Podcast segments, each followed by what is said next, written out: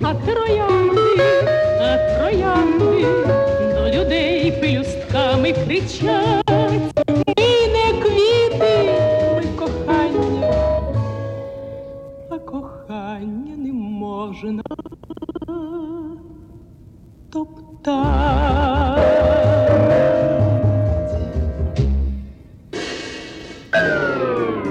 Итак, сегодня с нами... Всем привет! Здравствуйте, уважаемые слушатели! И с нами сегодня в студии э, Алексей Прокопенко. Алексей Прокопенко – человек многих талантов. Я впервые о нем узнал как о бегуне ультрамарафонце, человеке, который пробежал сначала 100 километров, потом 100 миль, который бегает э, гонки в горах, скайраннинг и прочее. Слушай, а мы не будем красиво здороваться с людьми каждый раз? Ну, типа, здравствуйте, дорогие слушатели. Здравствуйте, Сопли дорогие и слушатели. Слезы с вами. Или второе дыхание. Мне кажется, То есть мы начинаем по новой, я так Да. понимаю. Дима, Дима- Дима подвел итог Мне кажется- твоих высказываний. Леша, ты ожидал профессионально? Не, нет, Нет? нет, да я нормально как раз у нас такая беседа и должна быть. Нужно в сознание слушателей внедрить название нашего подкаста. Поэтому постоянно нужно говорить о том, что Здравствуйте, дорогие друзья! Сегодня с вами снова мы. Подкаст «Второе дыхание». Первый украинский подкаст э, второе дыхание. Первый Так, украинский начинай, как кто подкаст говорит, о спорте Володя? второе дыхание. Окей. Да. Хорошо начали. Отлично. Так вот, а, с Алексеем мы познакомились, наверное, уже пару лет назад. а, И тогда он, я о нем знал как о бегуне, потом оказалось, что он бегает на лыжах. Недавно вместе с Димой мы съездили на такой микросбор в Карпаты по скайтуру, и оказалось, что Алексей бегает на беговых лыжах, занимается скайтуром, об этом тоже поговорим чуть позже. Там же открылись новые стороны его альпинистское прошлое и настоящее гида и ну, я не знаю, как правильно сказать, туриста, альпиниста, Ну, по- да, покоритель- любителя, покорителя вершин. Ну, то есть человек многих, многих талантов. Ты только что смешал две дисциплины, скайранинг и скитур. Ты сказал скайтур. Так что, Ну, может быть, это новая новое, да. дисциплина, новое направление да, в современном спорте экстремальном. Хорошо. Алексей, давай ты нам расскажи сначала немного о себе. Как ты попал в мир а, большого и высокого спорта? Ну, откровенно не считаю себя там, скажем так, э, большим спортсменом, я любитель. А я считаю. Я считаю. Не, ну я любитель, я так же, как э, все, зарабатываю на жизнь другим, да, А это просто хобби, э, так сложилось в жизни, что со временем это хобби стало одной из профессий, вот, и, в общем-то, жизнь многовекторна, и только благодаря тому, что этому большому количеству векторов она интересна, поэтому так много увлечений и так много э, направлений. Хорошо, но все же, что, что, что было в начале? а? В начале был, Спортшкола, в инфиз? начале был э, теннис большой в 6 лет, у меня спортивная семья, мама гимнастка, э, дед гимнаст, в общем, все спортсмены, бабушка работала в спорткомплексе, и мы все, соответственно, все внуки, у нас было 6 внуков, и все внуки после школы бежали в спортзал. Это коллектив физкультуры «Антей», в котором вы- выросли такие теннисисты вот наши именитые, как Андрей Медведев, Наталья Медведева, Э, ну, много там. Андрей Рыбалка был такой тоже, потом Долгополов, старший отец. Вот, это все школа Антея, это школа Олимпийского резерва по большому теннису. Э, Потому что Антонов Олег Константинович, он увлекался очень теннисом, он построил корты при заводе. Вот, и, в общем-то, там большой спорткомплекс, много секций разных, легкая атлетика и лыжные гонки. Вот. Но начало был теннис большой, это хорошо. Вот первые сборы тоже опять-таки в 6 лет. э, Пионерлагерь Антей. Там тоже опять-таки были корты. Первые сборы, первые пробы, первые зарядки, слезы, сопли. Вот. Потом это постепенно становится уже привычкой. В третьем классе я ушел в легкую атлетику, понял, что теннис не мое. То есть три года я позанимался э, теннисом, ушел в легкую атлетику. Э, одноклассница, одноклассника мать нас тренировала. Значит, это было там легкоатлетическое многоборье. Мы и плавали, мы делали все. Плавали, бегали, прыгали. Вот. Э, занимался я легкой буквально пару лет. Вот. Потом, выиграв любительские соревнования по э, беговым лыжам, тренер по беговым лыжам, опять-таки коллектив физкультура Антей, забрал меня, пригласил меня заниматься лыжными гонками. И так, э, увлекшись в пятом классе лыжными гонками, я, в общем-то, э, полюбил зиму, полюбил горы. С этого началась любовь к горам, потому что сборы у нас э, были три раза в год в Карпатах. Вот, и, то есть какую-то часть года мы проводили там. Это была база, опять-таки заводская база на Яблонийском перевале. Вот, и мы исходили с тренером, с нашим тренером, очень, очень такой был влюбленный в свое дело человек. Это было его, опять-таки, тоже хобби. Он э, был начальником конструкторского отдела на НТК имени Антонова, одного из отделов конструкторских. А в свободное от работы время он занимался, вот вел секцию, он был мастер спорта по лыжам, мастер спорта по легкой атлетике. Мы бегали кроссовые дисциплины легкой атлетики и лыжные гонки. Значит, э, летом исходили с ним тоже все эти вершинки, карпатские наши все вершины. И зимой на лыжах на беговых тоже опять-таки ходили. Были у нас выходы, это назывался у нас день отдыха, когда мы на целый день на лыжах уходили с тренером, он нас водил. Вот. Он занимался с нами на сборах, э, сам с нами занимался математикой, физикой в общем-то, такими вот точными науками и стремился в основном сделать из нас, наверное, даже не спортсменов, а просто здоровых, э, влюбленных в здоровый образ жизни людей. Вот. Так, э, прозанимавшись вплоть до окончания школы лыжными гонками, э, неоднократно я выигрывал город, городские соревнования, в общем, забирали меня в сборную, вот. Но так сложилось, что с окончанием школы распался союз. Я поступал в военное училище после школы. Э, в общем-то, я в него поступил, но через две недели вот э, муштры я понял, что солдат из меня не получится. Вот, и я ушел. Ушел, в это время погиб брат старший, и так сложилось, что, в общем-то, я бросил на какое-то время заниматься спортом. Э, как-то была депрессия довольно длительное время. Вот. И через, спустя год я год отработал на НТК Антонова. Через год я поступил в КПИ. Вот. Э, в КПИ, опять-таки, там привлекали меня к лыжным гонкам. То есть я этот год еще там продолжал по инерции, там бегал на зарядку. Как-то двигался, шевелился, но не было уже системы. Вот. И так системы это не было на протяжении 8 лет. 8 лет э, выпало, скажем так, из такой спортивной жизни, как раз развал Союза, да, вот э, сложные эти времена, надо было как-то жить, зарабатывать, помогать родителям, потому что, ну, такая вот, это, это самый старший брат в семье был, ну, и как-то тяжело было, очень тяжело было всем э, это ну, пережить. Вот. И э, спустя 8 лет я себе сказал, стоп, парень, хватит, ну, как-то ты что-то расслабился. Вот, и в 25 все началось опять, но э, значит, э, я всегда к тренировкам относился как э, к способу развить в себе способности, то есть больше, больше увидеть, да. Тренированному человеку просто жизнь дает больше, больше возможностей. Ты можешь увидеть это в турпоходе в вело, ты можешь э, позволить себе турпоход в горы какой-то, который не могут себе позволить нетренированные люди. То есть ты живешь более свободной жизнью. У тебя есть ощущение свободы, которого нет у других. Ты можешь себе позволить выполнить любое действие, потому что тебе позволяет его сделать твой организм. Ты можешь жить в горах при минус 30 в палатке и при этом не замерзнуть. Ты знаешь, как сделать так, чтобы не замерзнуть и не заболеть. То есть э, всегда вот э, к этим занятиям мое отношение было как к оздоровительной, в общем-то, физкультуре. Много лет я занимался, не участвуя в соревнованиях. Потом есть такой вид спорта полиатлон, вот, как-то я несколько раз э, попадал в призеры, там, в лидеры киевского полиатлона, ездил на чемпионат Украины по зимнему. это что? Это вид такой, значит, я думаю, что он рожден был советской системой ГТО. Есть летний полиатлон и зимний полиатлон. В зимний полиатлон входит перекладина, подтягивание, э, стрельба из пневматического ружья, сейчас, сейчас пистолета уже, и бег на лыжах 10 километров. Вот. Э, набирается значит, по количеству очей, очков. Большинство, большее количество очков набирается от стрельбы, в стрельбе, да, в дисциплине стрельба. Ну, со стрельбой у меня всегда было плохо.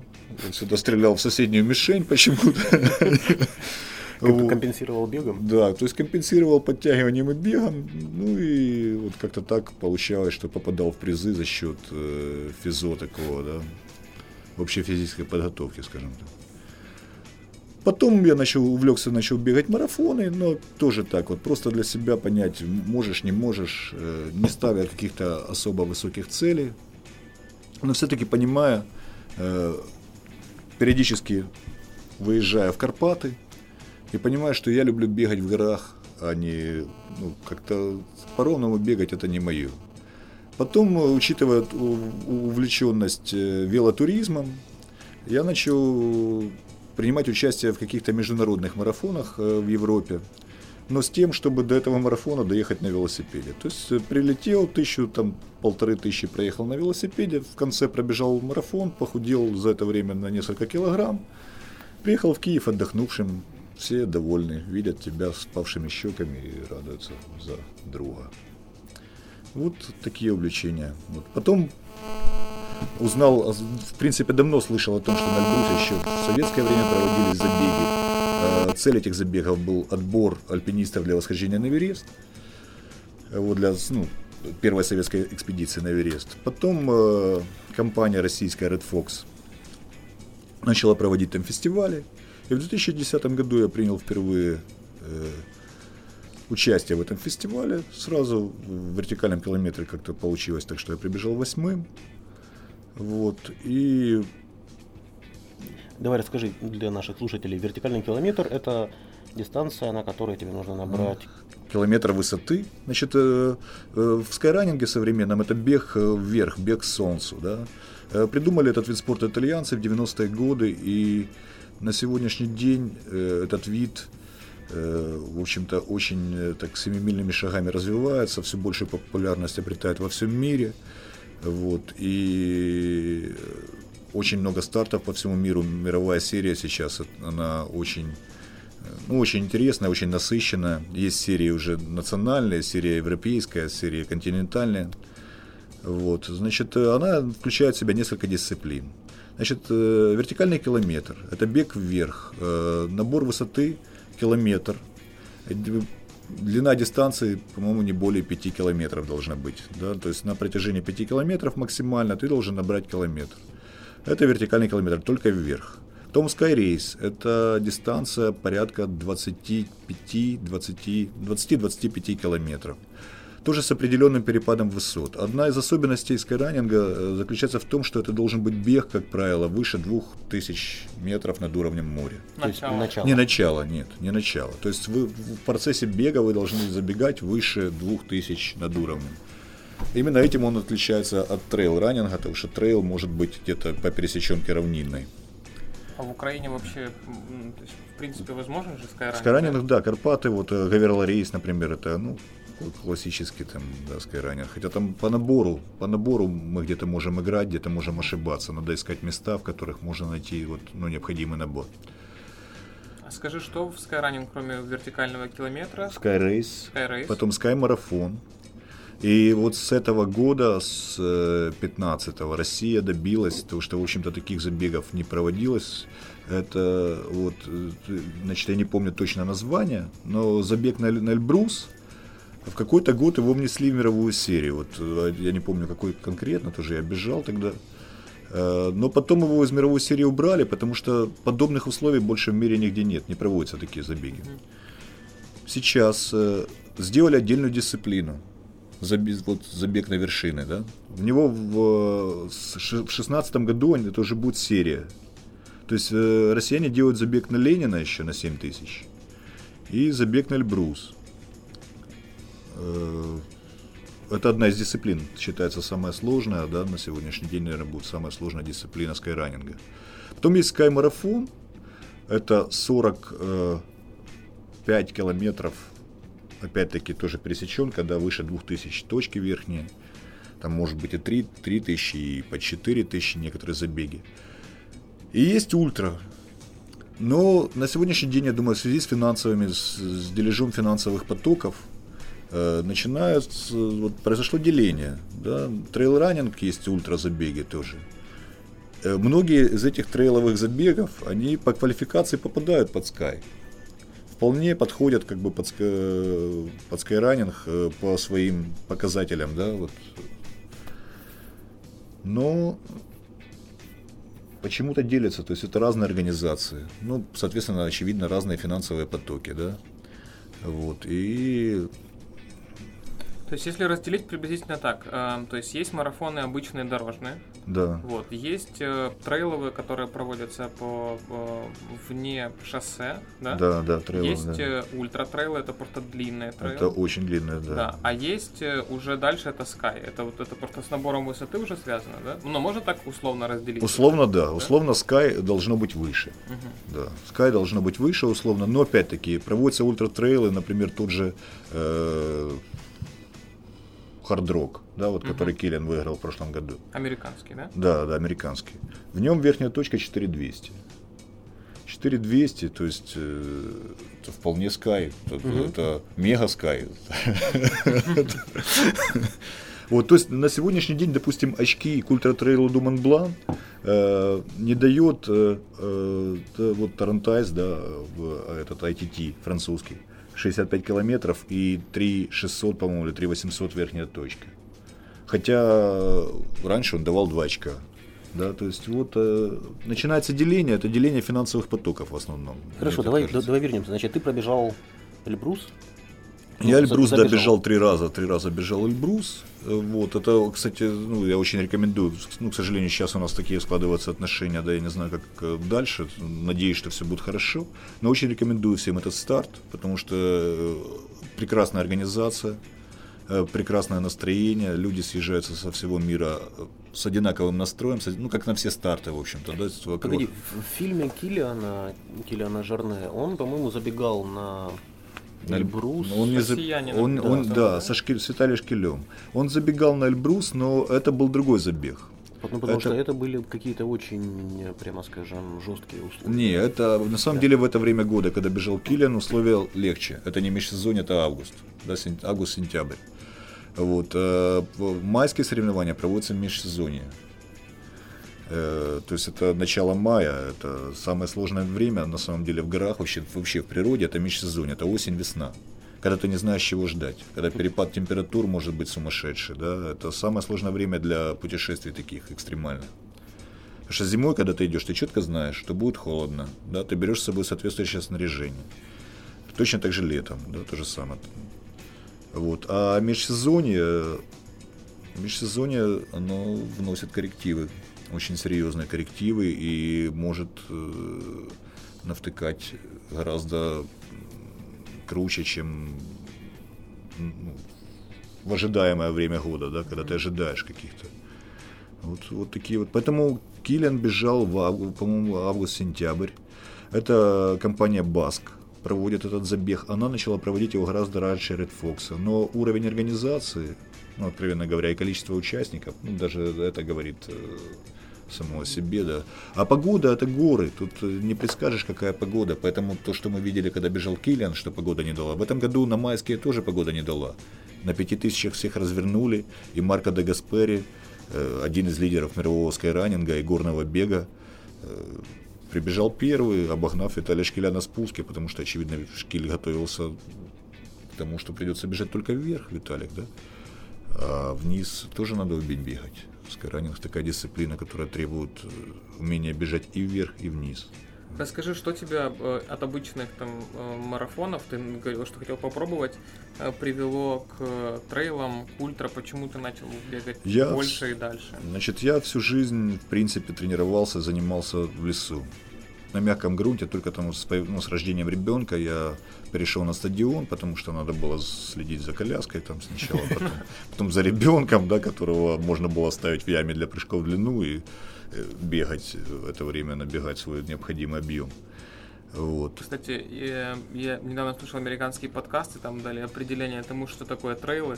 Это то место, где ты бегаешь, когда ты не можешь с собой коляску с ребенком Ну да, да, да, вот. Ну, то есть, когда дети подрастают, ты переходишь уже к нормальному бегу. Вот. Но на самом деле я просто всю жизнь тренировался, опять-таки, это связано с, э, с лыжами, да, то есть у меня был этап, я рассказывал ранее, что был этап легкой атлетики, потом с момента начала занятий лыжными гонками э, все тренировки лыжников проходят на пересеченной местности. То есть все тренировки, летняя имитация, э, беговые объемы, которые набегаются, все это бежится по пересеченке. Поэтому любовь к пересеченке, к мягкому грунту э, и опять-таки подготовка. Я никогда не готовился к марафону на асфальте.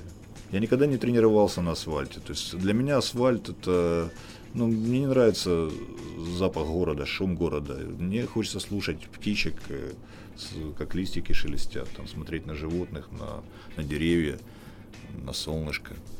Я люблю лес, люблю природу. Ты бежишь, ты чувствуешь себя детем этой природы. В общем-то, как-то ты с ней соединяешься. Вот. И поэтому, тренируясь в лесу, естественно было, что я приду рано или поздно либо к кроссовому бегу, либо там, горному бегу. Э, то есть это тоже было, привлекали, бегал горный бег. Вот. Ну и как-то вот, вот таким вот образом, учитывая то, что система тренировок моя построена так, что я тренируюсь, в общем-то, это трейловые тренировки всю жизнь. Поэтому я от асфальта ушел ушел от асфальта. Просто когда нет в этом регионе, куда я, который я выбираю на этот год для себя как туристический, если там нет трейла, ну, значит, должен быть марафон.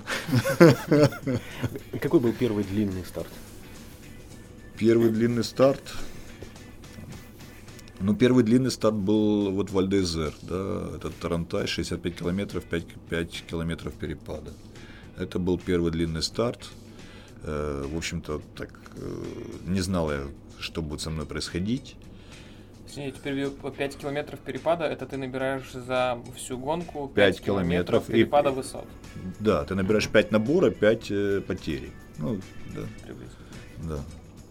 То есть вся гонка, да, это 5 километров. Верхняя точка, вот это с забеганием на ледник, с которого, ну, это было очень интересно, такой опыт интересный, потому что пришлось бежать по леднику. Э, вверх это нормально, а вниз, когда из-под тебя ноги просто улетают, и ноги просто падают на попу и, и едут вниз ну, с такой скоростью, что ты, глядя на них, не понимаешь, может, до за уши доедут только.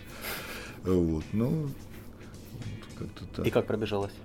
Пробежалось, честно говоря, тяжело. Я очень резво начал, как-то мне захотелось держаться. Опять-таки Киллиан бежал тогда, да, держаться за лидерами. И где-то, наверное, около 20 километров первых это получалось, да, и как раз вот до этой верхней точки трейла, он тоже в самом начале.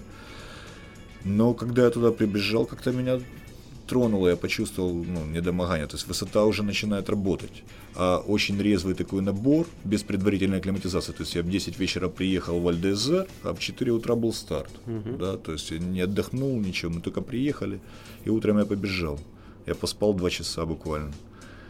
Вот. И, то есть не было акклиматизации высотной. До этого был Эльбрус, но тоже. Это все, это был тот год, который после операционный, да, посттравматический.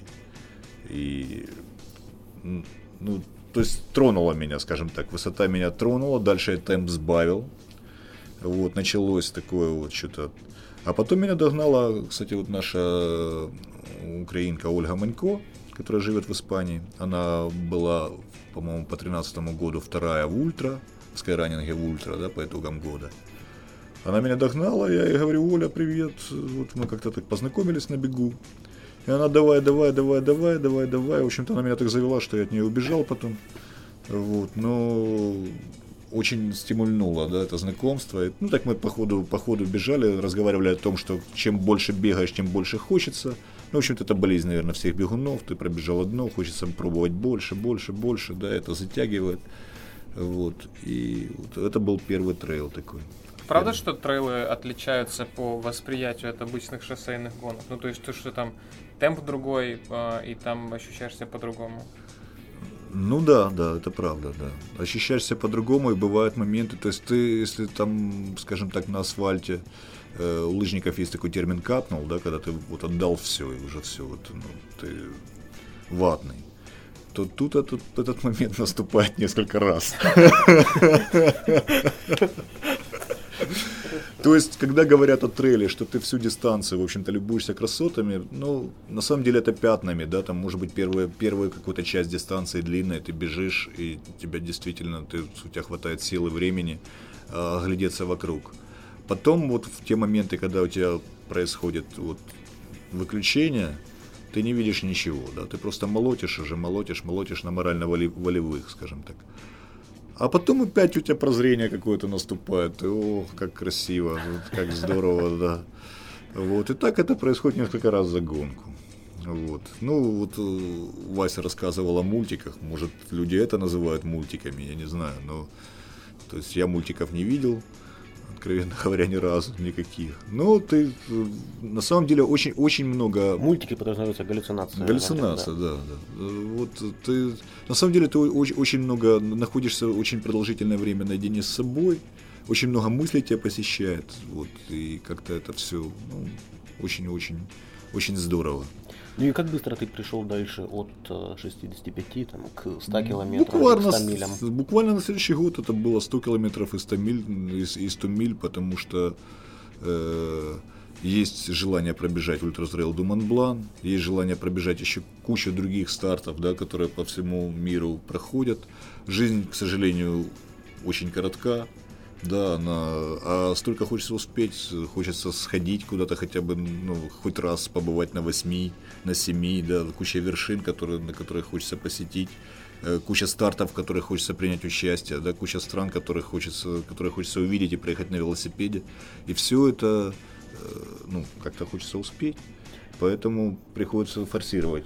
Успеть, но э, ты, у тебя получается совмещать. Ты живешь как бы обычной жизнью обычного человека, да? Ты говоришь, ну, да, что ты там да. спортом не зарабатываешь, э, и при этом у тебя получается ездить, участвовать в длительных там и готовиться к длительным соревнованиям. Да, да, да. Но так э, сложилось, что я, значит, у меня первое образование экономическое. Я работал бухгалтером, работал экономистом, когда-то работал программистом, там, то есть э, ну, попробовал разные, скажем так, работы.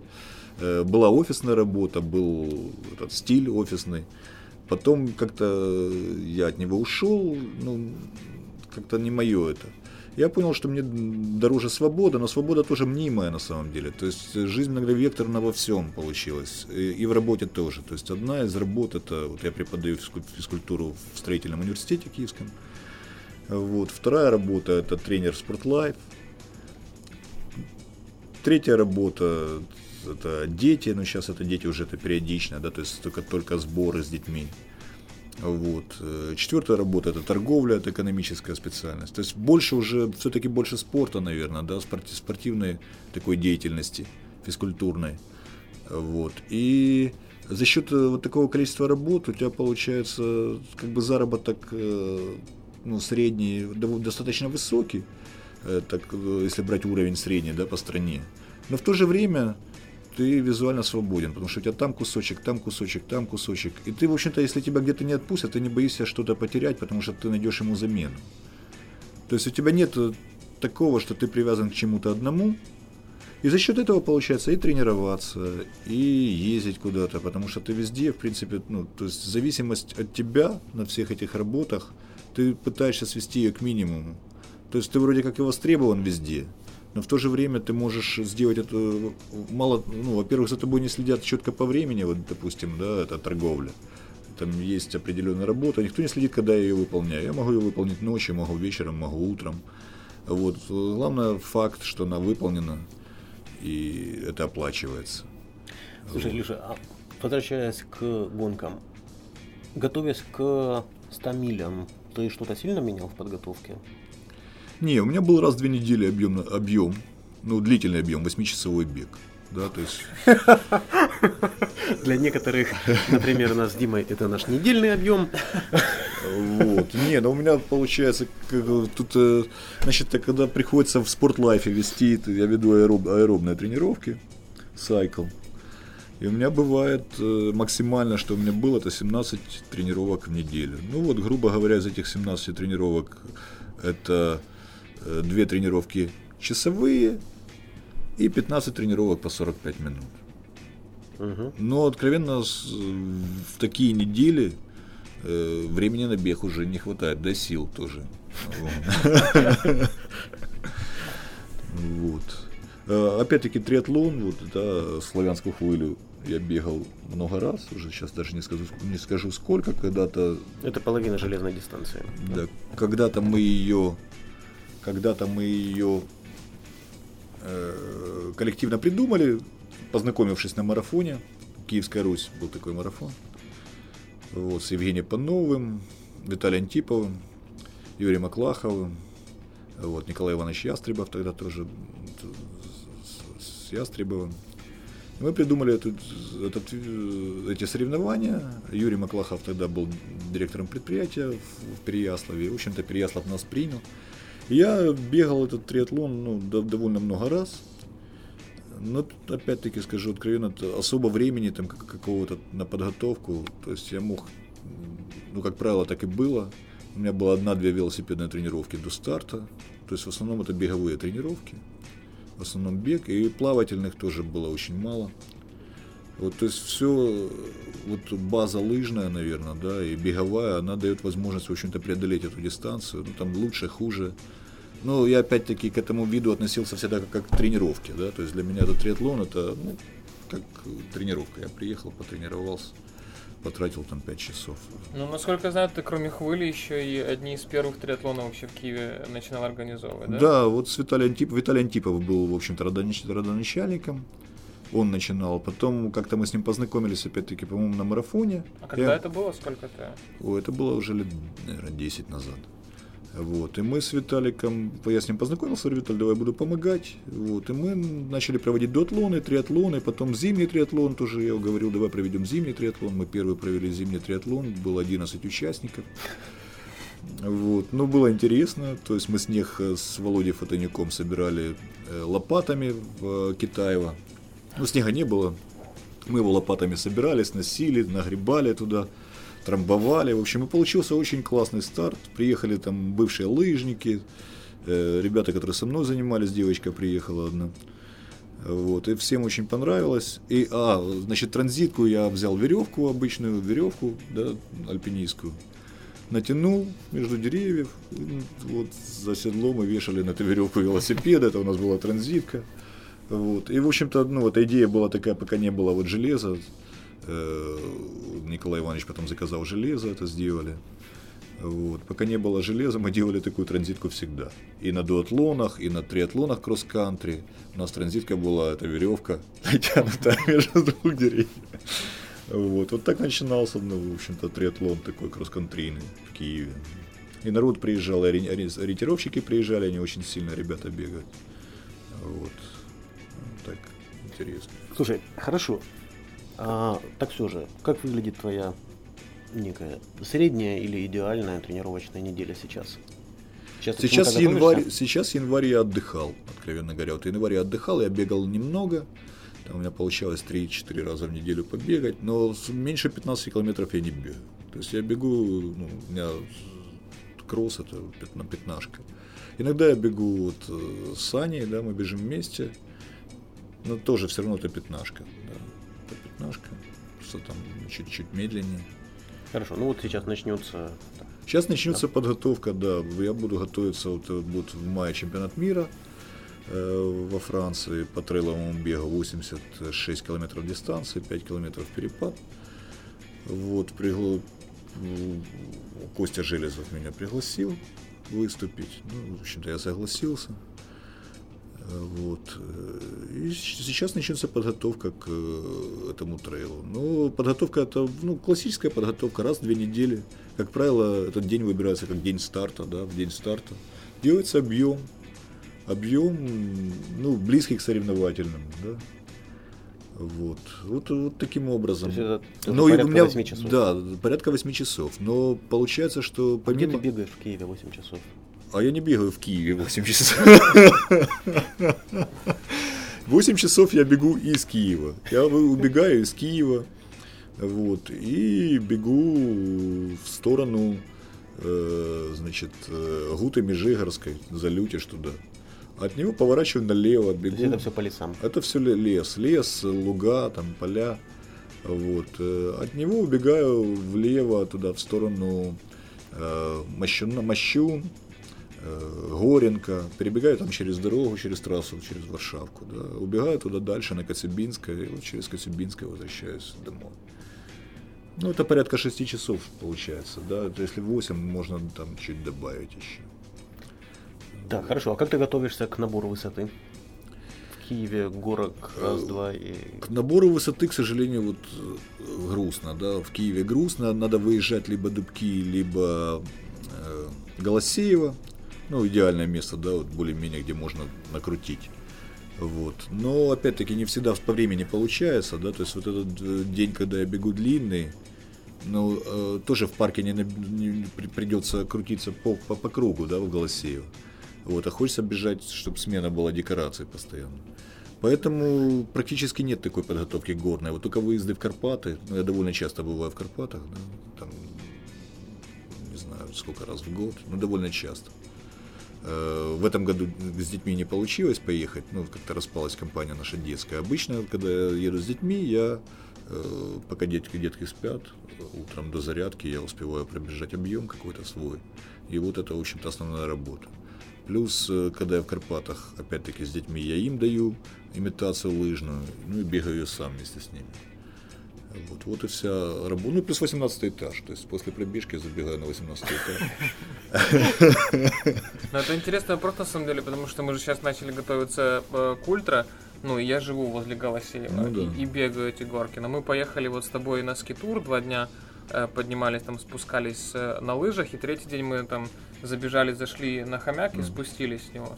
Слушай, ну это несоизмеримая разница, там горки Голосеева, даже если кругами ты там насобираешь 500-600 метров, и подняться один раз в гору, и особенно спуститься с нее. Не, ну безусловно, да. Но я рекомендую вам сделать меньше круг э, с максимальным количеством горок. Да? Э, ну, это, это база, вот наша лыжная имитация, она именно вот так и проходила. У нас был круг 2 километра в Дубках. Мы приезжали, пробегали 20 кругов, но там было у нас за, за этот, за этот круг довольно длинных, по-моему, 4 подъема, которые вот мы выпрыгивали имитацию. Да? И это очень классная тренировка. Потом у меня э, за годы преподавательской деятельности, да, был студент такой, один, э, он мастер спорта по карате парень, он живет тоже в, Голос. Он меня приглашал бегать, он очень любил бегать, очень любил бегать. Э, В общем, он поехал бежать свой первый марафон, особо к нему не готовясь, э, в Белую церковь, пробежал за три часа. Ну, это единственный студент, который меня загнал, откровенно говоря. То есть я с ним бегал в Голосеево, я, ну, мы бежали приблизительно на равных, но я чувствовал, что, в принципе, у этого парня ну, потенциал вот такой беговой большой. Но у него основной вид карате, и он ну, такой хороший очень парень. Вот, так его тренировка в Голосеево следующая. Подбегая к горке, он делает 20 кенгуру. Потом он ускоряется в горку. Наверху он делает 20 кенгуру и бежит дальше. 20 кенгуру это Это подпрыгивание, то, что мы делали, да, в Карпатах. колени, Колени к груди, да. То есть э, вот это называется как бы ну, работа на, на такую на взрывную силу. Вы сделали 20 выпрыгиваний и ускорились. Оно, оно даст даже на, ров- на ровном даст эффект. А в гору эффект будет феноменальный просто. Мгм. Слушай, еще один важный момент, который тревожит всех, кто бегает на длинные дистанции, что есть. Что Во есть время дистанции? Во время, Во время гонки, да? да, во время гонки. Значит, э, я разговаривал опять-таки с разными да, вот с- спортсменами из разных стран. У всех процедура питания разная. Э, Индивидуально подбирают гели. Я ел гели. Откровенно, я ел гели. На длинном трейле я добавил бананы и шоколад на 100-мильном. Вот. Но э, скажу так, что... А сколько времени у тебя это получилось? 100 миль? 100 миль 29 часов. 29 часов, ну я там наблудил 10 километров плюс, это мин- минус 2 часа где-то, да, учитывая рельеф. Это 2 часа, наверное, эти 10 километров. Вот. э, То есть ты продержался 29 на гелях? На гелях, шоколаде и э, бананах. Ну, шоколад, бананы я брал на пунктах питания, гели я нес с собой свои, да. Вот, и гели Нутренд я использую, я с ними, с, с ними надо и тренироваться, то есть с тем, чтобы быть, но опять-таки, э, есть спортсмены, которые едят печеньку, я не понимаю, как есть можно печеньку сухую, вот, и вообще тяжелую какую, какую-либо пищу, э, я не рекомендую употреблять. Почему? Потому что ну, все эти процессы, механизмы описаны. В общем-то, вс- все могут почитать это в литературе, но вся кровь, э, она прибывает, уходит в мышцы, когда мы длительная очень работа, да, более 8 часов. Вся кровь в мышцах. Э, Желудок, в общем-то, голый, он не готов э, что-то переваривать там. Поэтому гели идеально подходят, они всасываются еще даже не попав в желудок и уже начинают работать. А бросив в него тяжелую пищу, как правило, происходит потом обратный рефлекс. Люди начинают рвать, как бы людям становится плохо. Они рвут, бегут, рвут, бегут, а потом их снимают с дистанции, как правило. Слушай, ну 20 с чем-то часов. Сколько гелей ты с собой тащил? Но у меня гель, э, значит, уходит э, один тюбик где-то на 3 часа. То есть я на три раза, за три приема я высыпаю. М. Ну, тюбик большой, да, вот Мгм. как паста Как зубная. паста. Да, ну, да. Леша, ты аскет. А на тренировках длинных ты просто какие-то с собой... На тренировках длинных я беру с собой гели тоже. То есть да, ты должен тренироваться с тем, Понятно. с чем ты будешь бежать. То есть организм должен к этому, к этому питанию привыкнуть. Мгм. Потому что иначе он может же его не принять потом. Да? То ра- разные же гели, они тоже ну, не подходят. Да? Когда-то где-то на каком-то старте давали какие-то гели другие, я их попробовал, но скажу честно, что это было так экстремально. По-моему, на хвыле даже да, давали гель какой-то. Дим, ты же бежал хвыле. Не помнишь? Хвыля такой же аскетичный старт, как и ты. Поэтому там гели дают редко. Вот, ну вот, вот так вот. То есть, Соленого не хотелось? значит, соленого не хотелось, э, не хотелось соленого, оно ж сушит потом после соленого. А изотоники какие-то ты пил? Тоже, да, да, изотоники я пил, это опять-таки ну трендовские эти изотоники. Э, Но я разводил их в пропорции не той, которую рекомендует производитель, а один к трем. Мгм. То есть одна таблетка на полтора-два литра воды. А они рекомендуют, по-моему, таблетка на пол-литра. да. А по экипировке еще скажи, что ты обуваешь, что берешь с собой, рюкзак, палки, там одежду, ну, Значит, кроме того, последние два длинных трейла я бежал без палок. Хотя, казалось бы, лыжник. да, хотя, казалось бы, лыжник, и, в общем-то, вверх я пожалел вот на 100-мильном трейле, что я не взял палки на последний, вот, на последний э, участок 42 километра, там было вверх. Можно было с палками э, ну, как-то быстрее справиться. Вот. Но, значит, что я с собой беру? Беру то, что прописывают организаторы. Обязательно снарягу, плюс гели свои и изотоник, ну, в таблетках. А в чем бежишь в обуви? Обувь, э, значит, обувь я бегу в Соломоне. Но сейчас я экспериментирую. То есть обувь э, тоже, вот, учитывая, глядя на ноги спортсменов после длинных трейлов, э, приходит понимание со временем, что с обувью надо экспериментировать. Обувь надо подбирать свою. То есть надо искать того производителя, в котором ты меньше всего принесешь вреда своим ногам. Потому Слушай, что ну, ноги- мы видели с Димой фотографии твоих ног после последнего трейла. Не, ну предпоследнего. предпоследнего, да, да, Это очень печальное зрелище было. Ну да, ну вот э, как у очень многих спортсменов такие же ноги. Вот, после. А, но, но встреч, когда ты видишь людей нормально ходящих на следующий день, с нормальными абсолютно ногами, ну, как правило, все в тапочках, то есть все видно, да, все в тапочках на следующий день, ножки опухшие, отекшие, но у кого-то они не растертые, а у кого-то ни ногтей, ни, ни кожи на них нет. Вот, поэтому э, понимаю, что, в общем-то, обувь это очень-очень-очень важно. Очень важно. Обувь должна быть чуть свобод, свободная, потому что нога отекает. И, как правило, желательно на длинные трейлы иметь несколько пар обуви. Э, организаторами всегда вот это прописано должно быть э, в положении о соревнованиях. Организаторами предоставляется место. Э, то есть, как правило, это несколько мест на гонке, в которых ты можешь сменить обувь. То есть взять дополнительное снаряжение какое-то, которое ты посчитал для себя необходимым и нужным. Вот, и переобуться, переодеться, переобуться.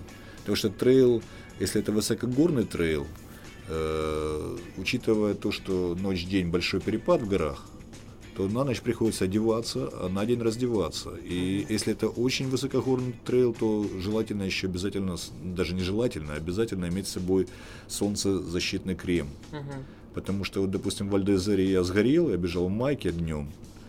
Я сгорел, и у меня потом ну, вечером, когда, когда уже все закончилось, у меня долго трусило, я не мог согреться, то есть температура поднялась. Ну, о- ожог был, был ожог. Вот. Ну, вот так вот. По одежде, то есть э, нельзя э, не учитывать рекомендации организаторов, потому что за это могут дисквалифицировать вообще снять с дистанции. Да? Вот. Но плюс надо продумывать, зная свои особенности. Плюс, опять-таки, что еще с собой брать? Обезболивающее. Обезболивающее, ну, а многие организаторы это прописывают в обязательной снаряге, ну, в списке обязательного снаряжения. Потому что могут быть разные нюансы, можно где-то подвернуть ногу, можно травмироваться. Ну, случаи разные бывают. Там кто-то улетает ночью, да, потому что бежать долго, э, можно, а это, беж, ну, это бег в горах, да, то есть участки разные. Вот, поэтому, может быть, кому-то придется оказывать помощь. То есть должны быть какие-то минимальная аптечка с собой. Мгм. Минимальная.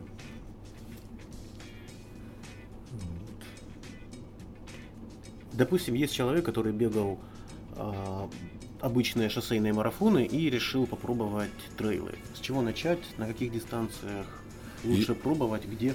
Я думаю, что лучше попробовать вот как раз со скайрейсов. Со скайрейсов лучше попробовать. Дистанция небольшая, да? Потому что многие Ты гладкие... сейчас про вертикальный километр? Нет, нет, я Skyracing? говорю именно Skyrrace, 25 километров, 20-20-25 километров. Почему его? Потому что дистанция, ну, это не, это не такой сумасшедший объем. Как правило, за счет высоты э, Skyrrace позволяет ощутить, ощутить все прелести трейла длинного, потому что ты выбегаешь, ну, во многих Skyrrace'ах ты выбегаешь на снежник, да, то, что для гладкого бегуна вообще дико и как для многих впервые, и многих, э, многие, как говорится, осаживают многих, и многие вообще не, не понимают, как тут бежать. На снежник, на ледник, есть участки с очень крутым подъемом, тоже сдуваются, ребята сдуваются, гладкий, ну, гладкий бег, очень многие сдуваются. Вот. Видя перед собой такую преграду, потому что немножко другие группы работают. То есть всю прелесть э, трейла можно ощутить за 25 километров дистанции. Вот. э, А где искать скайрейсы? Скайрейсов очень много в Европе, очень много. Италия, Италия, ну, наиболее, Италия, Франция, да, сам, самые такие страны, в которых э, больше всего стартов. Очень хороший скайрейс в Доломитах. Доломиты один из, одна из самых красивых дистанций в мире считается. Одна из самых красивых дистанций в мире. Плюс вертикальный километр у них там за 2 километра дистанция. То есть вы можете себе представить угол какой, да, подъема, 2 километра всего бежать, и за 2 километра вы набираете километр высоты. Класс. Бежать, наверное, громко сказано. Ну, ползти, бежать, прыгать, кто как, кто как. да. Но у нас есть же, да, старты. Вот сейчас Карпатия у нас будет, хотя там нету, мне кажется, короткой дистанции, там около 50. Там около 50 все. А, ну вот из украинских стартов. э, Замечательный старт. Замечательный старт, в общем-то, это м, Гаверла Рейс. Но единственное, значит, в чем э, вы где-то можете не, не, недополучить все, все экзотики, э, что финиш наверху, на Петросе, да. Финиш на Петросе, ну, короткая дистанция на Гаверле, длинная на Петросе. Вот. э, То есть нет спуска. Да, нет ощущения спуска. Ну, плюс время, когда проводится старт, уже нету там снежников. Но все равно, э, как бы, не все же трейлы да, э, включают в себя снежник и ледник. И здесь э, вы ощутите нестабильность э, в ногах, когда будете бежать по камням подвижным, да, живым, которые двигаются под ногой. Очень многие тоже сдуваются и сразу падает темп. А, ну, видно людей, которые в горах бывают чаще, они себя чувствуют уверенней. То есть, в принципе, как тренировка, вот, э, э, в развитии, да, к своему, если трейл планировать не на весну, допустим, а на лето-осень, то Гаверла Рейс прекрасное, прекрасное место для пробы себя, скажем так, в А этом. Как вообще Карпаты с точки зрения инфраструктуры? Просто мы вот поехали с тобой, и для меня всегда Карпаты были там э, сноубордическими, я давно катаюсь, э, но сейчас совершенно по-другому там открылось. Мы побегали, такое прям удивление. Мне кажется, столько мест еще есть, где можно там по походить, побегать в Карпатах, но с инфраструктурой, наверное, так себе. Не, в Карпатах, э, да, инфраструктура пока хромает. Ну, в каком плане хромает? То есть все туристические приюты, которые были построены в советское время, к сожалению, сейчас пребывают в плачевном состоянии. Даст Бог, мы начнем этим заниматься, да, Украина начнет этим заниматься и начнет, э, в принципе, сейчас уже это происходит, да, маркируются трассы, маркируются вело, маршруты, пешеходные маршруты, то есть мы, туристическая инфраструктура, она развивается. Я надеюсь, что в недалеком будущем мы восстановим, как-то ну, сумеем вложить в это какие-то средства и восстановим инфраструктуру, может быть, построим новую. Вот. И, в принципе, очень много мест у нас, замечательная страна, очень много мест, где походить, побегать. То есть угу. много, много, да. И ну, Боржава, это, ты знаешь, как, э, да, как бордист. Угу. Вот. А по поводу борда, тоже сплитборд, это я твое, начал твое новое, твое новое направление, да, оно дает тоже ощущение свободы сумасшедшее. Расскажи еще раз людям, которые не слышали раньше, сплитборд это... Сплитборд... Это, наверное, единственное место, где могут подружиться лыжники и сноубордисты. Ну, это, да, это общее увлечение, потому что это общее ощущение свободы. Ты перекрутил, ты идешь вместе наравне с лыжниками, ну, то есть вы все вместе, вы как вы единое целое, одна команда. Мы с чего, собственно, начали, когда э, подкаст начинали, говорили о том, что мы были на скитуре. Скитур это такая дисциплина, когда ты на лыжах идешь вверх, благодаря специальным комусам, которые одеваются на лыжню. Э, э, вот. А потом спускаешься на них вниз. И поскольку мне не очень там близки были лыжи, э, вот мы покатались, все очень понравилось, мне понравилось больше идти вверх, а потом Леша рассказал. Не, ну ты же поехал очень быстро и неплохо. Ну, это, наверное, мы решили, что сказывается все-таки какая-то общая подготовка, да. Э, но я все-таки с грустью немного смотрел на проезжающих мимо сноубордистов. Вот, а потом Леша рассказал о том, что есть сплитборды. Я начал вопрос изучать. На самом деле есть э, сноуборды, которые разделяются на две части, одеваются такие же комуса. И потом там на вершине уже там в течение нескольких минут ты переставляешь крепление и уже едешь на обычном сноуборде вниз. Поэтому ну, да, это, ну, это об, объединяет, да, дает возможность лыжникам полюбить бордистов, а бордистам полюбить лыжников. В общем, это ну, дает ощущение свободы, да, и дарит новые ощущения людям. И это бесплатно, не нужно платить деньги за подъемник. Но это не в целях экономии на самом деле, да, это в целях э, ощущения свободы. Ты катаешься там, где ты хочешь, да, не там, где построена инфраструктура. Да. Вот. И на сегодняшний день это тоже одна, одна из спортивных дисциплин. Есть международная ассоциация скельпинизма, проводятся международные старты, европейские, э, мировые, национальные.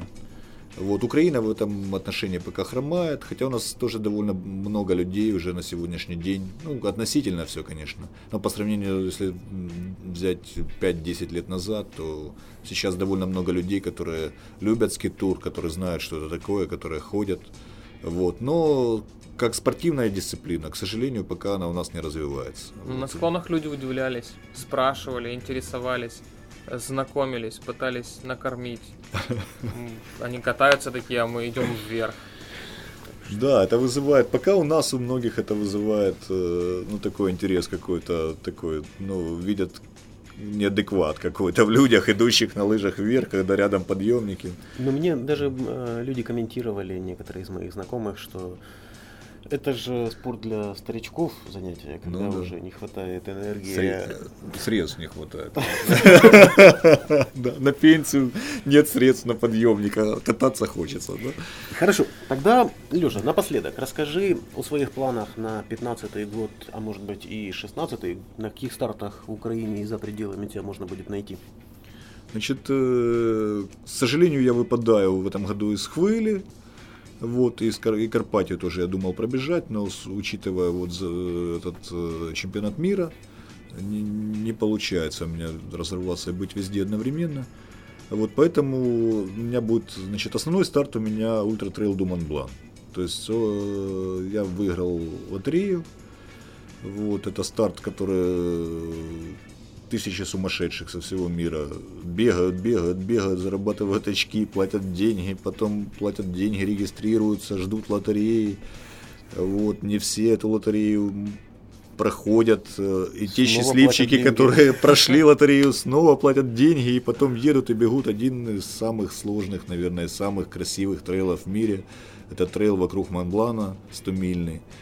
Вот, и мечта очень многих бегунов пробежать именно эту, эту дистанцию. И вот в этом году так сложилось, что, слава богу, все получилось. И я, это основной старт на год. Вот. Хотел в этом году пробежать, вот в конце февраля должен был быть один из этапов Кубка мира по скельпинизму в Греции.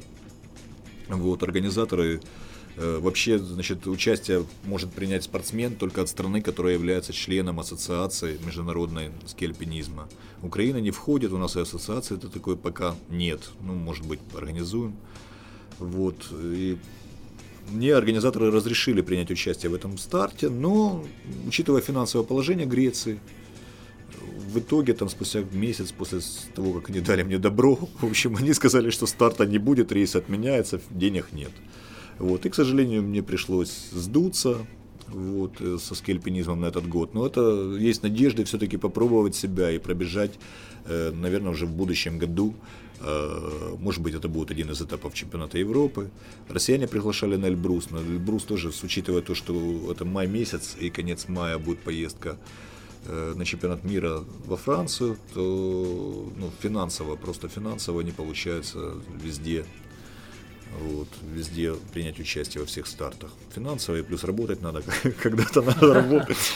Вот. Э, поэтому два старта основных, вот чемпионат мира и Ultra-Trail du Mont-Blanc. Даже я, больший акцент я делаю все-таки на Ultra-Trail du Mont-Blanc, потому что я, это мечта, я к этой мечте шел. Вот. А будущий год, 16-й, э, то есть, когда ты пробежишь Ultra-Trail du Mont-Blanc, у тебя будет возможность зарегистрироваться на следующий год, на, следующий год, на ультратрейл, Hardrock, вот, и тоже попробовать свои силы там. Это один из самых крутых трейлов в Штатах. Ну и, конечно, безусловно, учитывая дальность перелета и его цену, совместить его хотелось бы с каким-то Штаты. Да, вело, веломаршрутом и желательно, ну, не знаю, как так сложится, но хотелось бы и Макилли попробовать сходить. Вот, и как бы это все как-то вложить в месяц какое-то пребывание там, да. Вот. Э, это, это будущий год. Это один из стартов на будущий год. Потом, значит, э, э, Катманду марафон. Хотелось бы тоже, он проводится в январе. Вот, средняя высота там 5000 со старта.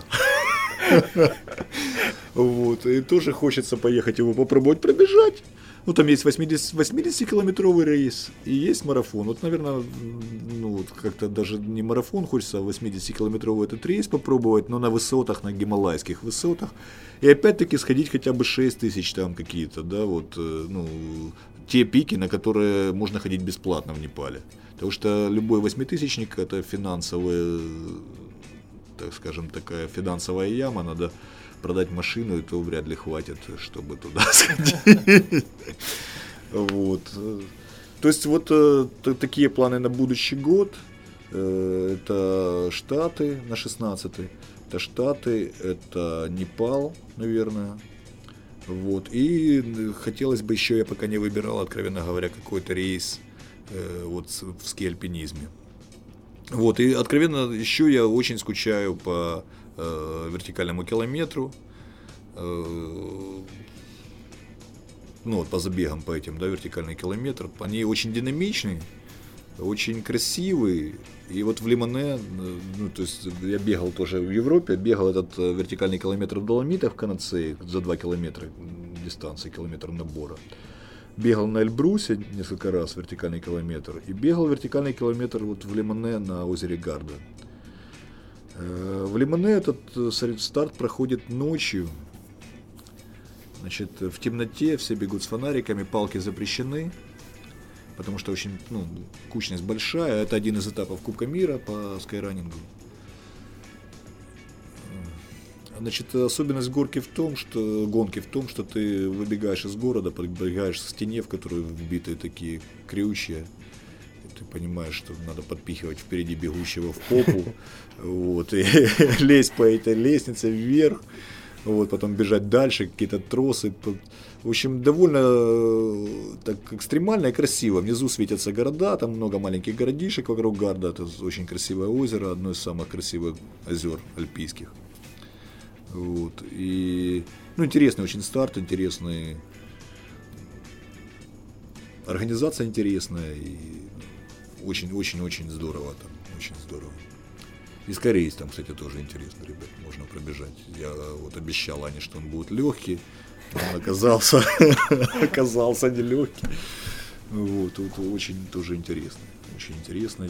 И рельеф интересный, и э, спуски очень экстремальные с разворотом на 180 градусов, а дальше пропасть, ты несешься вниз, а тут тебе надо на 180 развернуться, и, и люди пробегают его не останавливаясь. В основном, ну, вот, когда смотришь, причем люди такие уже бабушки с дедушками лет на 20 старше меня там. Ну, это местные. Местные, привыкли. местные, да. Они, они так, Местные они так бегают за 60-летние. молоком. Да, да. Ну вот э, очень-очень интересно. Вообще у, у них это очень развито. Вот. И а, ну, зимой они бегают на лыжах. У- них очень, очень популярен скитур, очень в Европе популярен. Бабушки, дедушки ходят, дети ходят, дети маленькие ходят. У нас дети. Э, Если по- погонишь детей вверх на лыжах, на горных, ребят, я думаю, что жены скажут вам, что папы сошли с ума. Круто. Ну, Леша, мы желаем тебе успехов в этих стартах. И что? Продолжать Да. вдохновлять нас, да, потому что для киевской, э, по крайней мере, беговой тусовки ты таким, знаешь, вдохновителем хорошим служишь. Интересно наблюдать. Удачи тебе на, на UTMB во всех планах там в 15-16 году. Ну и всем нашим слушателям привет и вам удачи и терпения в ваших тренировках. Ждем ваших идей и мыслей по поводу того, кого бы вы еще хотели услышать. Если что, пишите нам на сайте, на фейсбуке. И до следующих встреч. Спасибо. Счастливо. До свидания. Анекдот ты не будешь рассказывать? Мы забыли. Нет, мы, мы, мы Да допишем я потом. за анекдот как-то я наша, не на- готов. на- наша регулярная рубрика «Спортсмен рассказывает анекдот». Анекдот как-то вот. Ну, я- все, все понимают, что это риск, что Да, риск. анекдот может быть не смешной. На грани пола можно Не, ну анекдоты, тут, ты понимаешь, тут ребята анекдоты как-то все пошлые какие-то лезут в голову, вы понимаете, да? Нет спортивных таких каких-то анекдотов, Шутки со стартов, шутки со стартов. веселые истории. Веселые истории детские, да, вот когда-то я вспоминаю старты, они были очень массовые. Э, А друзья меня называли конь, которые вот со мной тренировались. И был у меня такой друг, э, ну, Вова Усенко, детский друг, мы жили всегда вместе на сборах. И на всех стартах мы стоим на старте, старт был общий, как правило, а старты очень массовые, ну, толпа детей стоит. Ну, И он говорит, ребята, кто обгонит этого коня, тот будет иметь дело со мной.